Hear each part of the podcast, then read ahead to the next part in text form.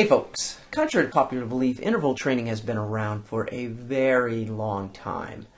And I know I've talked about interval training on a number of shows. However, what I want to do today is really talk about one of the best resources that I've seen come out in years, maybe ever.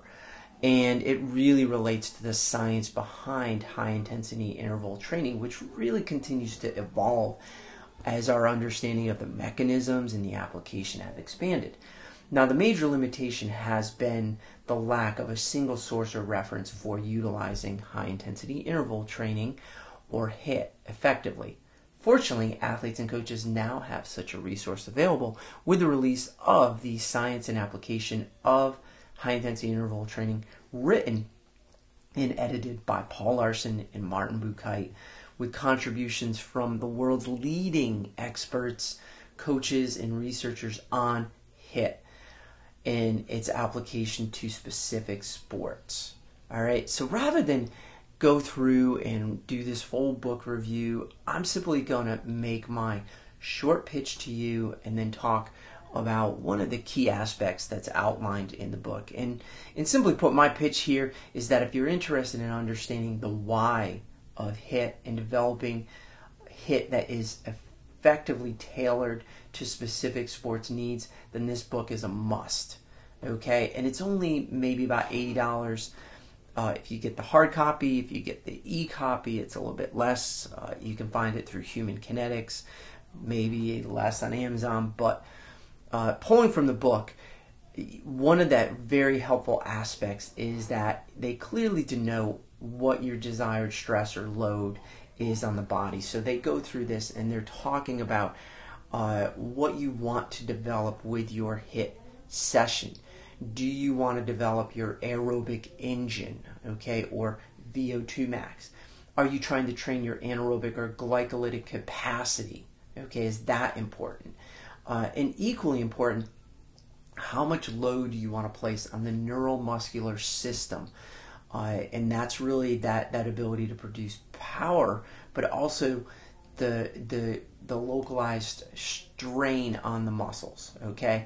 Or is it really a combination? These are key questions to ask and answer before you start doing your session, particularly if an athlete is in season or coming into the session after recent training loads, or you have some other training load that is coming up. You really need to know this, because how you structure that interval training can not only impact the effectiveness of it, but also impact the other training sessions and your risk for injury. So while the former two of those are really easy to relate to, the latter is really often ignored. And so if I get back to what I was talking about, again, we all kind of understand the aerobic and the anaerobic systems, but that neuromuscular system is really more complicated and can place us at increased risk for maybe a muscle strain or an injury. However, if you balance the areas and simply review kind of the major tenets of a training session, most notably the length of the interval, the length of the rest period, i.e. work to rest ratio, and the intensity of the actual interval, you can really kind of mitigate that.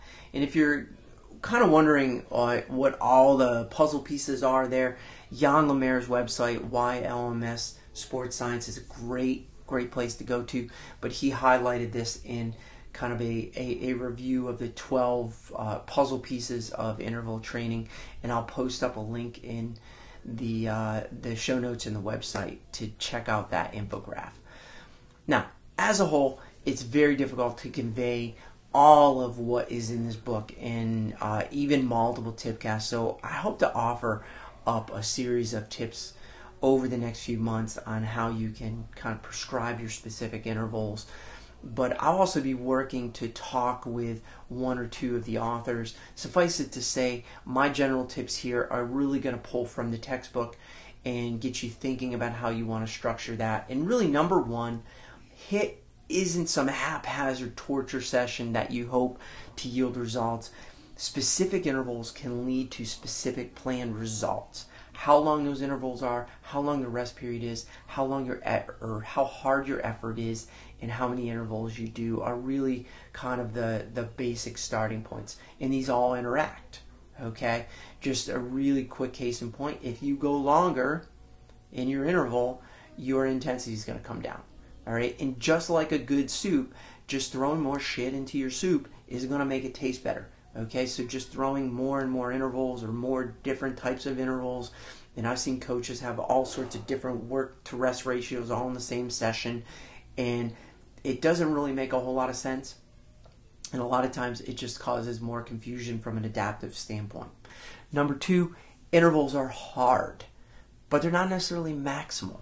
So how hard the interval is, again, depends on what you want to achieve. But if max power is what you want, then all out is what you need to do, but you're going to have to do a long rest period in order to get multiple intervals. Otherwise, you're just going to dig yourself in a hole. If improving VO2 max and or lactate threshold is really your objective for the training, then you need to be at or near VO2 max for an extended period of time. And that time we've actually know is about 10 minutes. All right, so if you want to improve your VO2 max, you've got to accrue and add up time at about 10 minutes to improve that. Now, whether that is 2 to 5 minutes or 30 to 60 second intervals doesn't really matter from a VO2 max standpoint, but the length of your interval can influence other factors in your training. Number three, rest is best, as in focus on going as easy as possible between intervals. Now, I will go out on a sturdy short limb and say forget about the moderate to high intensity recovery. I know this has been talked about probably on some other tipcasts and in articles where you're doing more high intensity active recovery and how it's shown to be more effective. The research is pretty clear there.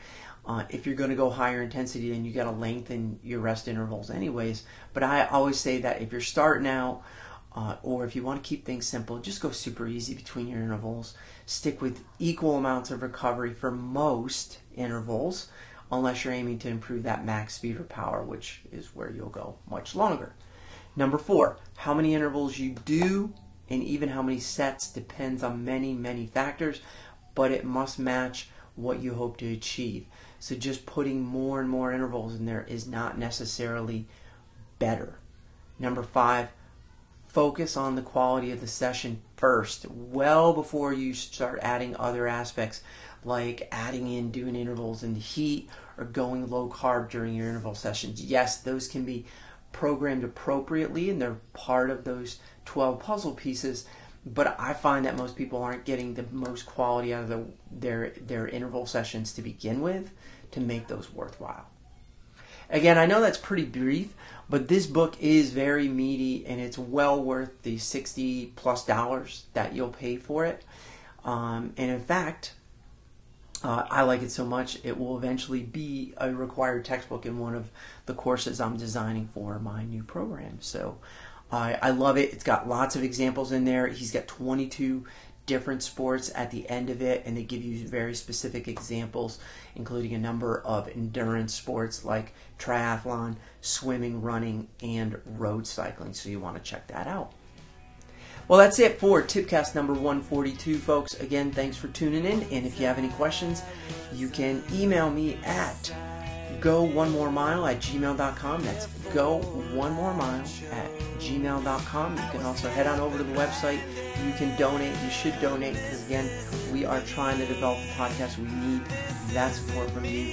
Head on over to www.go1mm.com. That's go1mm.com. You can donate there, and you can check out some old articles, and hopefully by the end of the summer, we're going to be getting at least the website updated, if not the website. But as always, folks, remember, always go one more mile.